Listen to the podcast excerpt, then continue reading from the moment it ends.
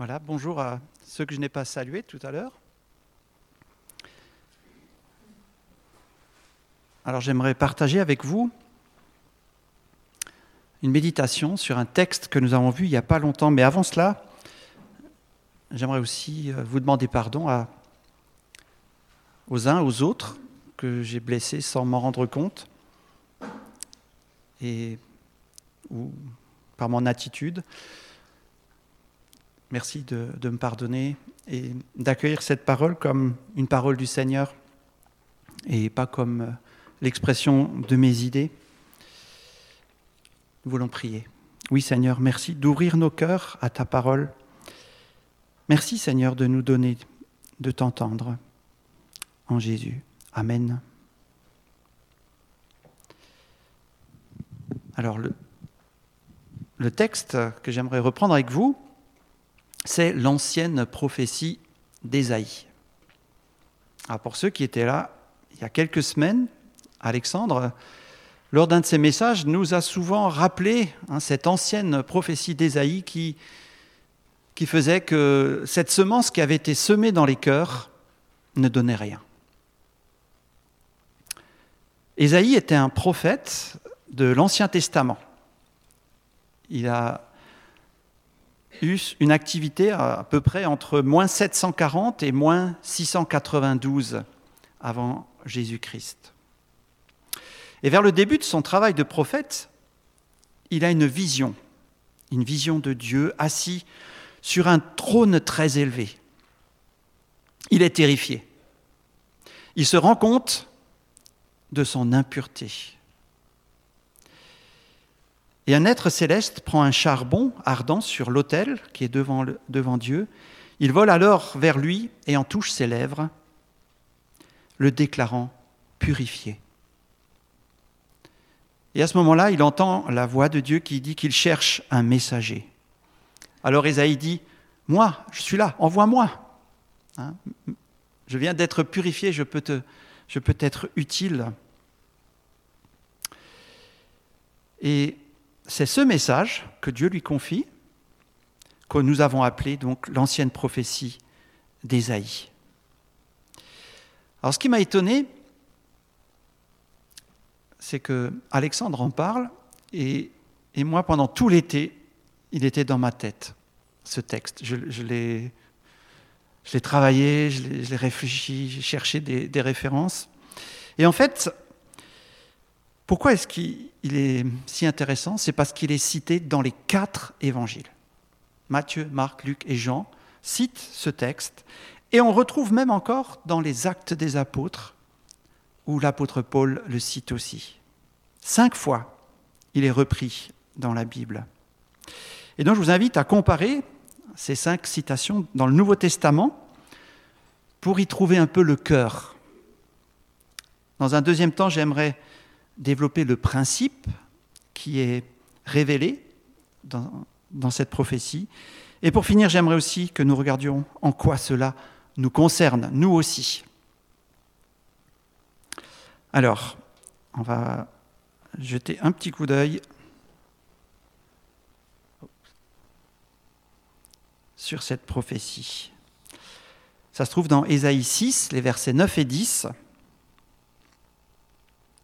Quand donc euh, le prophète dit Vas-y, moi je suis prêt, envoie-moi.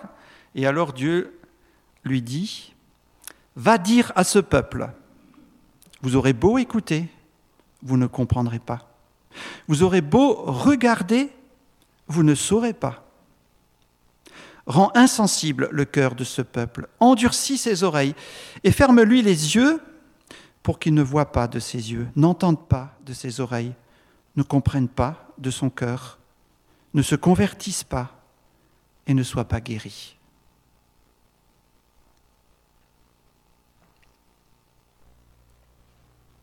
Alors j'ai mis ici un, tableau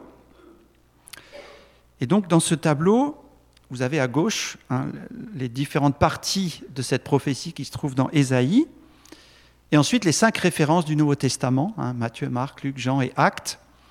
Et puis j'ai mis des petites croix quand on retrouve euh, la parole.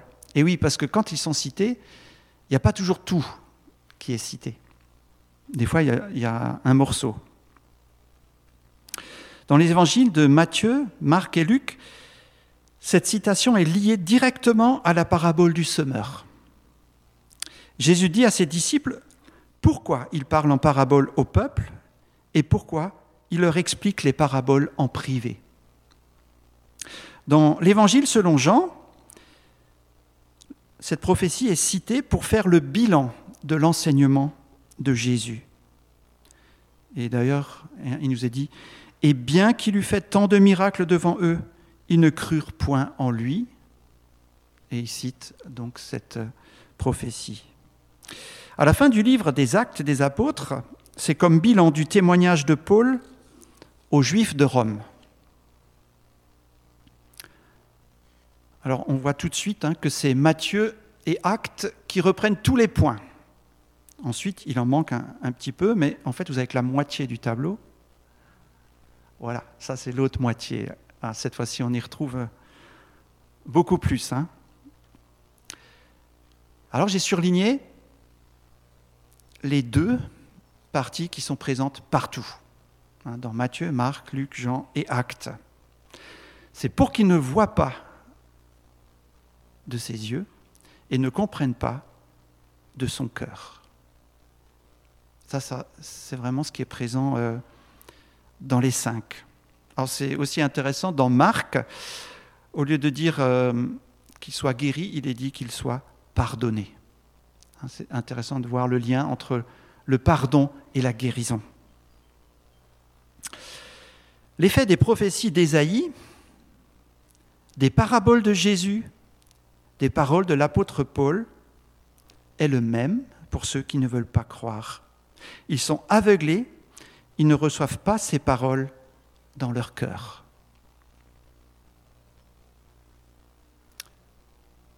Ils sont aveuglés et cette parole ne rentre pas dans leur cœur. Hein, le mot comprendre, c'est prendre à l'intérieur.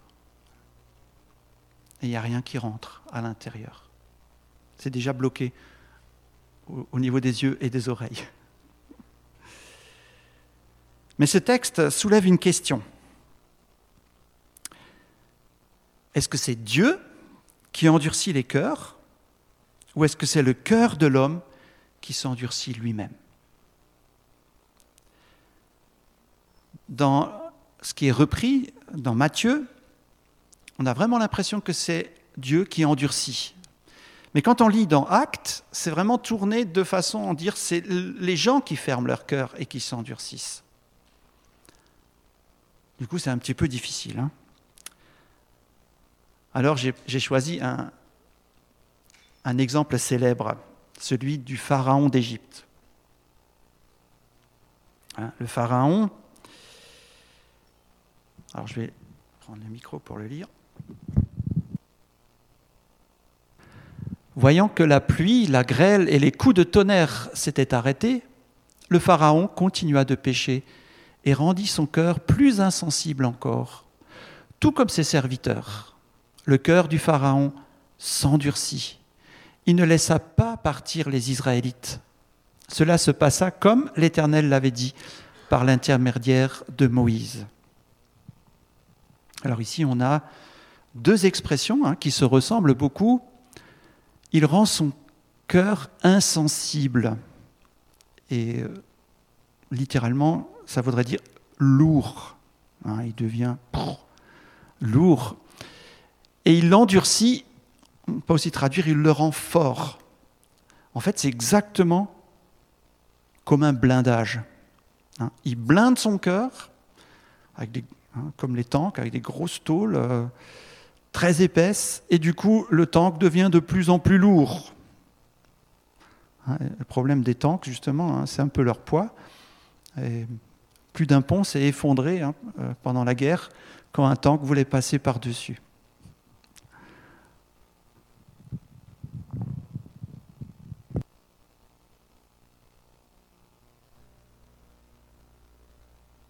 Alors, il s'est endurci, ou est-ce que c'est Dieu qui l'a endurci? Alors j'ai refait un tableau, et dans ce tableau, on voit euh, les différentes situations. Hein. donc il y a toutes les plaies, Il y a aussi l'épisode des serpents, et puis il y a la poursuite d'Israël à la fin, et même quand l'armée rentre dans la mer.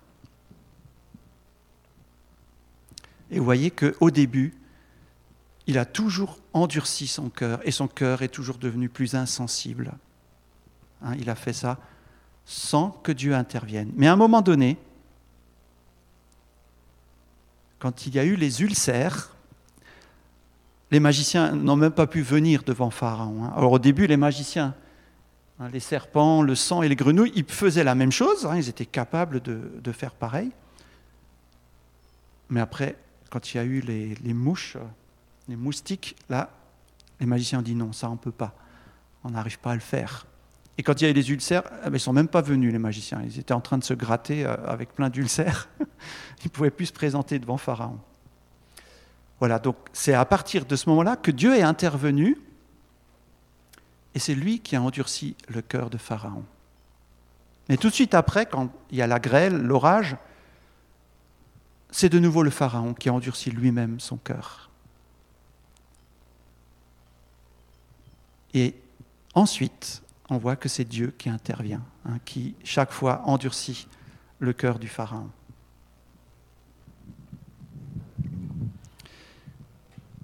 quand il y a la, mort des premiers-nés, cette fois-ci, Pharaon cède, hein, il, laisse partir le peuple, et euh, Dieu n'agit pas non plus. Hein. Ça m'a touché, je me suis dit, tiens, on dirait que Dieu respecte le deuil hein, du Pharaon, qui, il, euh, il n'intervient pas, il n'agit pas, il le laisse pleurer, mais ensuite, Dieu endurcit le cœur de Pharaon pour qu'il poursuive Israël et qu'il se, jette euh, avec son armée dans la mer.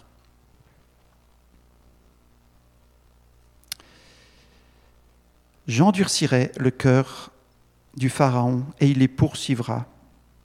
Mais le Pharaon et toute son armée serviront à faire éclater ma gloire, et les Égyptiens sauront que je suis l'Éternel.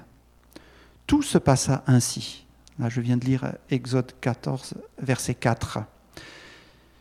Ce qu'on découvre ici, c'est que Dieu accentue le trait pour amener Pharaon dans le mur, pour que Pharaon et tous les Égyptiens reconnaissent que l'Éternel est Dieu.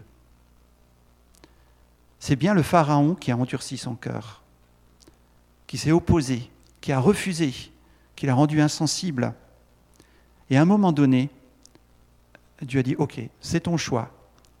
Et Dieu le pousse dans le mur hein, pour, pour lui montrer que ce choix ne mène à rien. Oui, Dieu accentue le trait pour mettre en lumière ce qui se trouve à l'intérieur du cœur.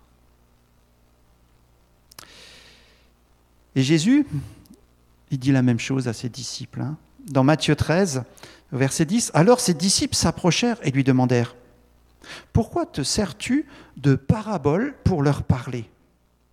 Il leur répondit, Vous avez reçu le privilège de connaître les secrets du royaume des cieux. Eux ne l'ont pas reçu. Car à celui qui a, on donnera encore, jusqu'à ce qu'il soit dans l'abondance. Mais à celui qui n'a pas, on ôtera même ce qu'il a. Hein, on voit ici que Jésus, il dit, ben, il ne s'intéresse pas à, vouloir connaître Dieu. Ils ne viennent pas écouter les explications. Alors je leur parle en parabole et c'est vous qui voulez savoir à qui je donne les explications. Et à ceux qui ne veulent pas savoir, eh bien cela va même disparaître. Et c'est là qu'il y a la, Hein, la semence qui est semée sur le chemin et les oiseaux qui, qui enlèvent tout ça. C'est un principe. Celui qui a, on va encore lui donner plus. Et celui qui, qui n'a pas, qui n'en veut pas, eh bien le peu qu'il a disparaîtra. Il y a un exemple avec euh, les autorités juives. Hein. Ils viennent voir Jésus et disent Par quelle autorité est-ce que tu fais ça? Alors Jésus dit Ok, je vous pose aussi une question. Jean-Baptiste, son ministère venait du ciel ou venait des hommes? Oh là, euh, alors si nous on dit des hommes, on, va se faire lapider par le peuple, hein, ils, le prennent pour un prophète. Et si on dit du ciel, euh, il va nous dire pourquoi vous n'avez pas écouté ce qu'il a dit? Du coup, ils lui disent on ne sait pas. Les hypocrites. Ben, Jésus dit ben, je ne vous dirai pas non plus. Je ne vous dirai pas parce que vous êtes des hypocrites. Vous intéressez pas à la vérité. Hein, pourquoi, pourquoi vous dire la vérité que vous ne voulez pas entendre? La parole de Dieu a donc cet effet, quand elle est annoncée, eh bien, elle ferme les yeux, les oreilles et les cœurs de ceux qui ne veulent pas la recevoir. Mais elle amène le salut à ceux qui ouvrent leurs oreilles, leurs yeux, leur cœur à cette parole. Billy Graham disait la religion est comme le vaccin qui vous empêche d'obtenir la vraie chose, la vraie relation avec Dieu. Dieu a tant aimé le monde qu'il a donné son Fils unique, afin que quiconque croit ne périsse pas, mais qu'il ait la vie éternelle. Et au lieu de croire, les gens veulent faire une religion. Hein, euh, quelques prières, quelques chants, et hop, c'est fini. Hein, on a fait notre, notre minimum syndical, et on n'attrape jamais la vraie chose, la relation avec Dieu.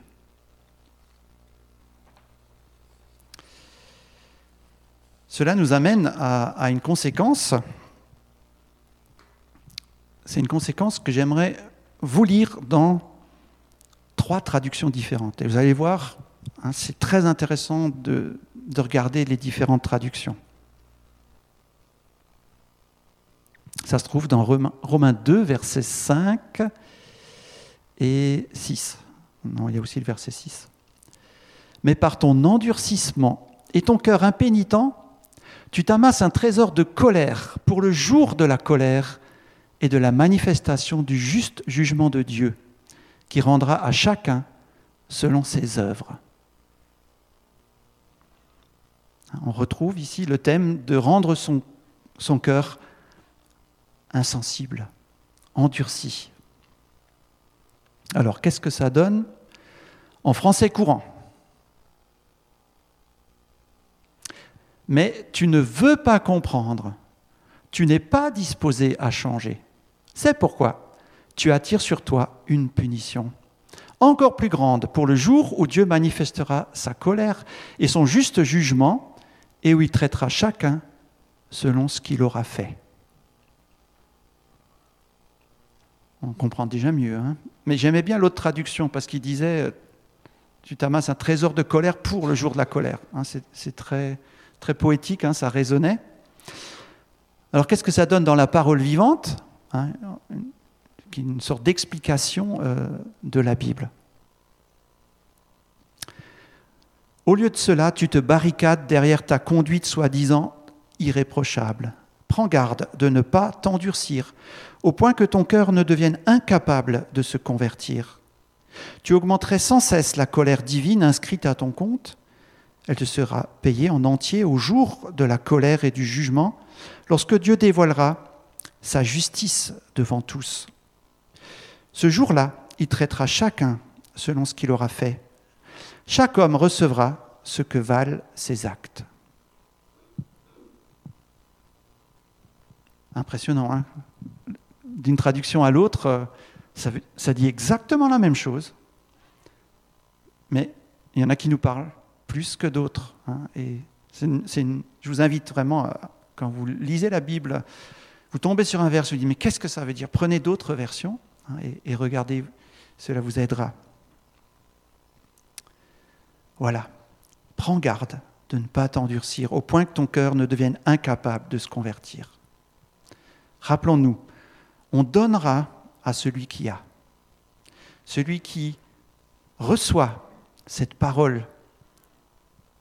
Dieu a tant aimé le monde qu'il a donné son Fils unique, afin que quiconque croit en lui ne périsse pas, mais qu'il ait la vie éternelle. Cette parole, c'est une parole qui sauve.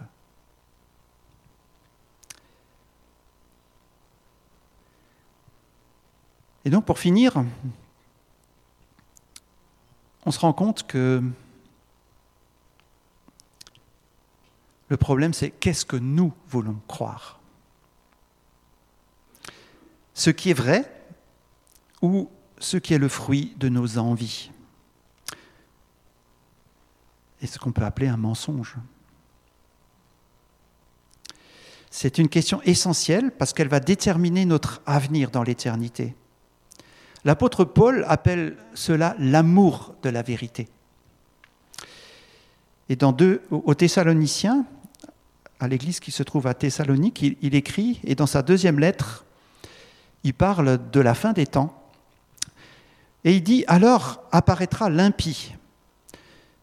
On l'appelle aussi l'antichrist. Hein que le Seigneur Jésus détruira par le souffle de sa bouche et qu'il anéantira par la manifestation de son retour.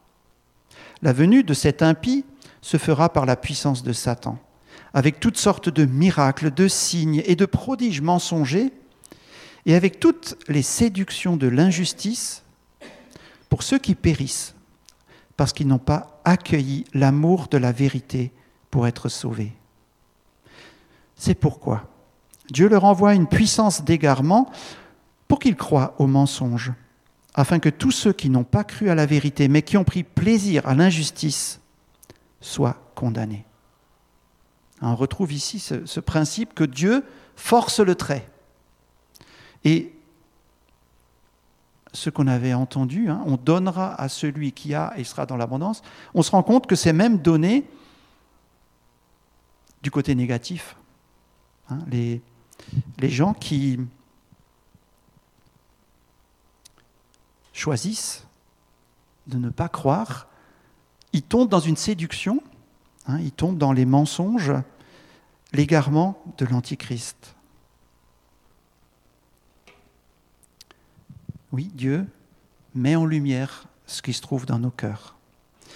Et les personnes qui ont pris plaisir à ce qui n'est pas juste, à ce qui n'est pas vrai, se retrouvent piégés par leur propre cœur. On comprend un peu mieux la prière du Notre Père hein, quand on demande ne nous laisse pas entrer en tentation. Hein. Le danger, c'est notre cœur. Hein, il ne faut pas qu'on l'écoute, il ne faut pas qu'on le suive, mais qu'on suive l'amour de Dieu. Oui, le Seigneur pousse au développement nos aspirations les plus profondes afin que son jugement soit reconnu comme juste, que ce soit dans un sens ou dans l'autre. Alors, quelques applications pour les croyants. Première chose, par définition, le mot chrétien signifie petit Christ. C'était un sobriquet hein, qu'on donnait à ceux qui croyaient en Jésus. On les appelait les petits Christ, les chrétiens. Ce qui signifie que nous avons, nous, sur nos contemporains, le même effet que Jésus. C'est-à-dire qu'on va accentuer le trait, pousser au développement les aspirations de nos contemporains par rapport à Dieu. C'est ce que dit Paul aux Corinthiens. Loué soit Dieu, car il nous entraîne sans cesse dans le cortège de victoire du Christ. Par nous, il fait connaître le Christ en tout lieu comme un parfum dont l'odeur se répand partout. Nous sommes en effet comme un parfum à l'odeur agréable offert par le Christ à Dieu. Nous le sommes pour ceux qui sont sur la voie du salut et pour ceux qui se perdent. Pour les uns, c'est une odeur de mort qui mène à la mort. Pour les autres, c'est une odeur de vie qui mène à la vie. Oui, nous sommes des petits chrétiens et nous provoquons la même chose que Jésus, c'est-à-dire l'envie de suivre ou le rejet. Hein, Jésus a provoqué ces choses-là et, nous le provoquons aussi lorsque nous marchons avec lui. Donc soyez pas étonnés.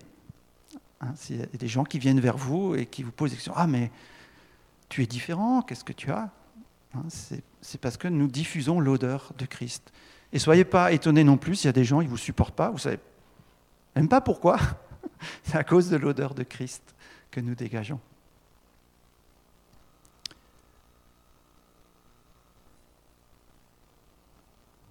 Voilà. Alors ça, c'est impressionnant. Hein une hirondelle qui pêche un poisson. Vous avez déjà vu ça?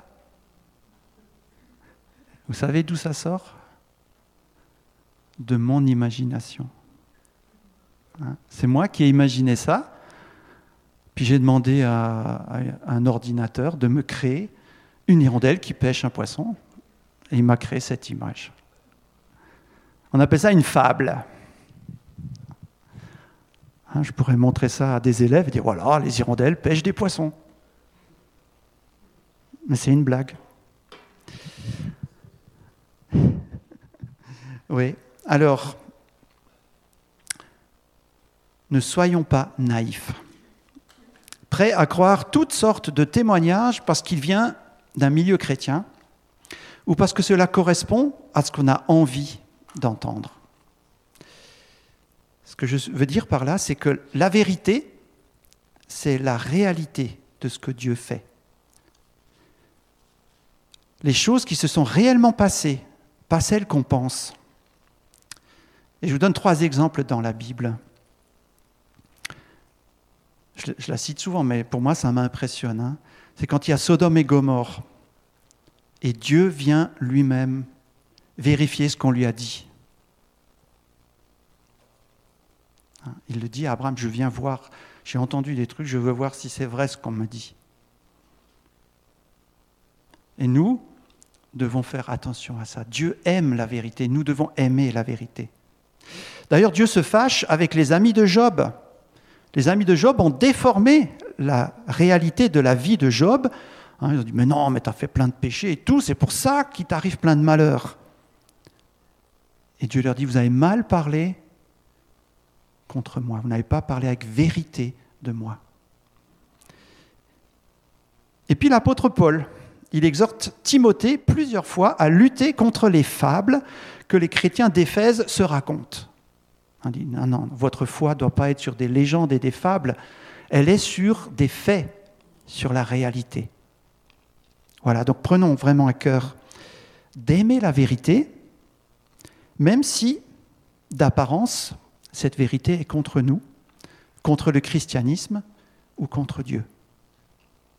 Parce que derrière cette apparence, la vérité, c'est Jésus lui-même. C'est Jésus qui dit, je suis la vérité, le chemin et la vie. Voilà, c'est pourquoi je vous encourage à aimer la vérité. Je vous invite à vous incliner, nous voulons prier. Oui Seigneur, nous voulons te louer parce que tu es venu et tu as donné ta vie. Et Seigneur, nous pouvons vivre maintenant par toi. Maintenant encore, Seigneur, oui, aide-nous à t'aimer vraiment, plus que nos désirs, plus que ce que nous imaginons. Merci Seigneur pour ton amour à toi qui est entier en Jésus. Amen.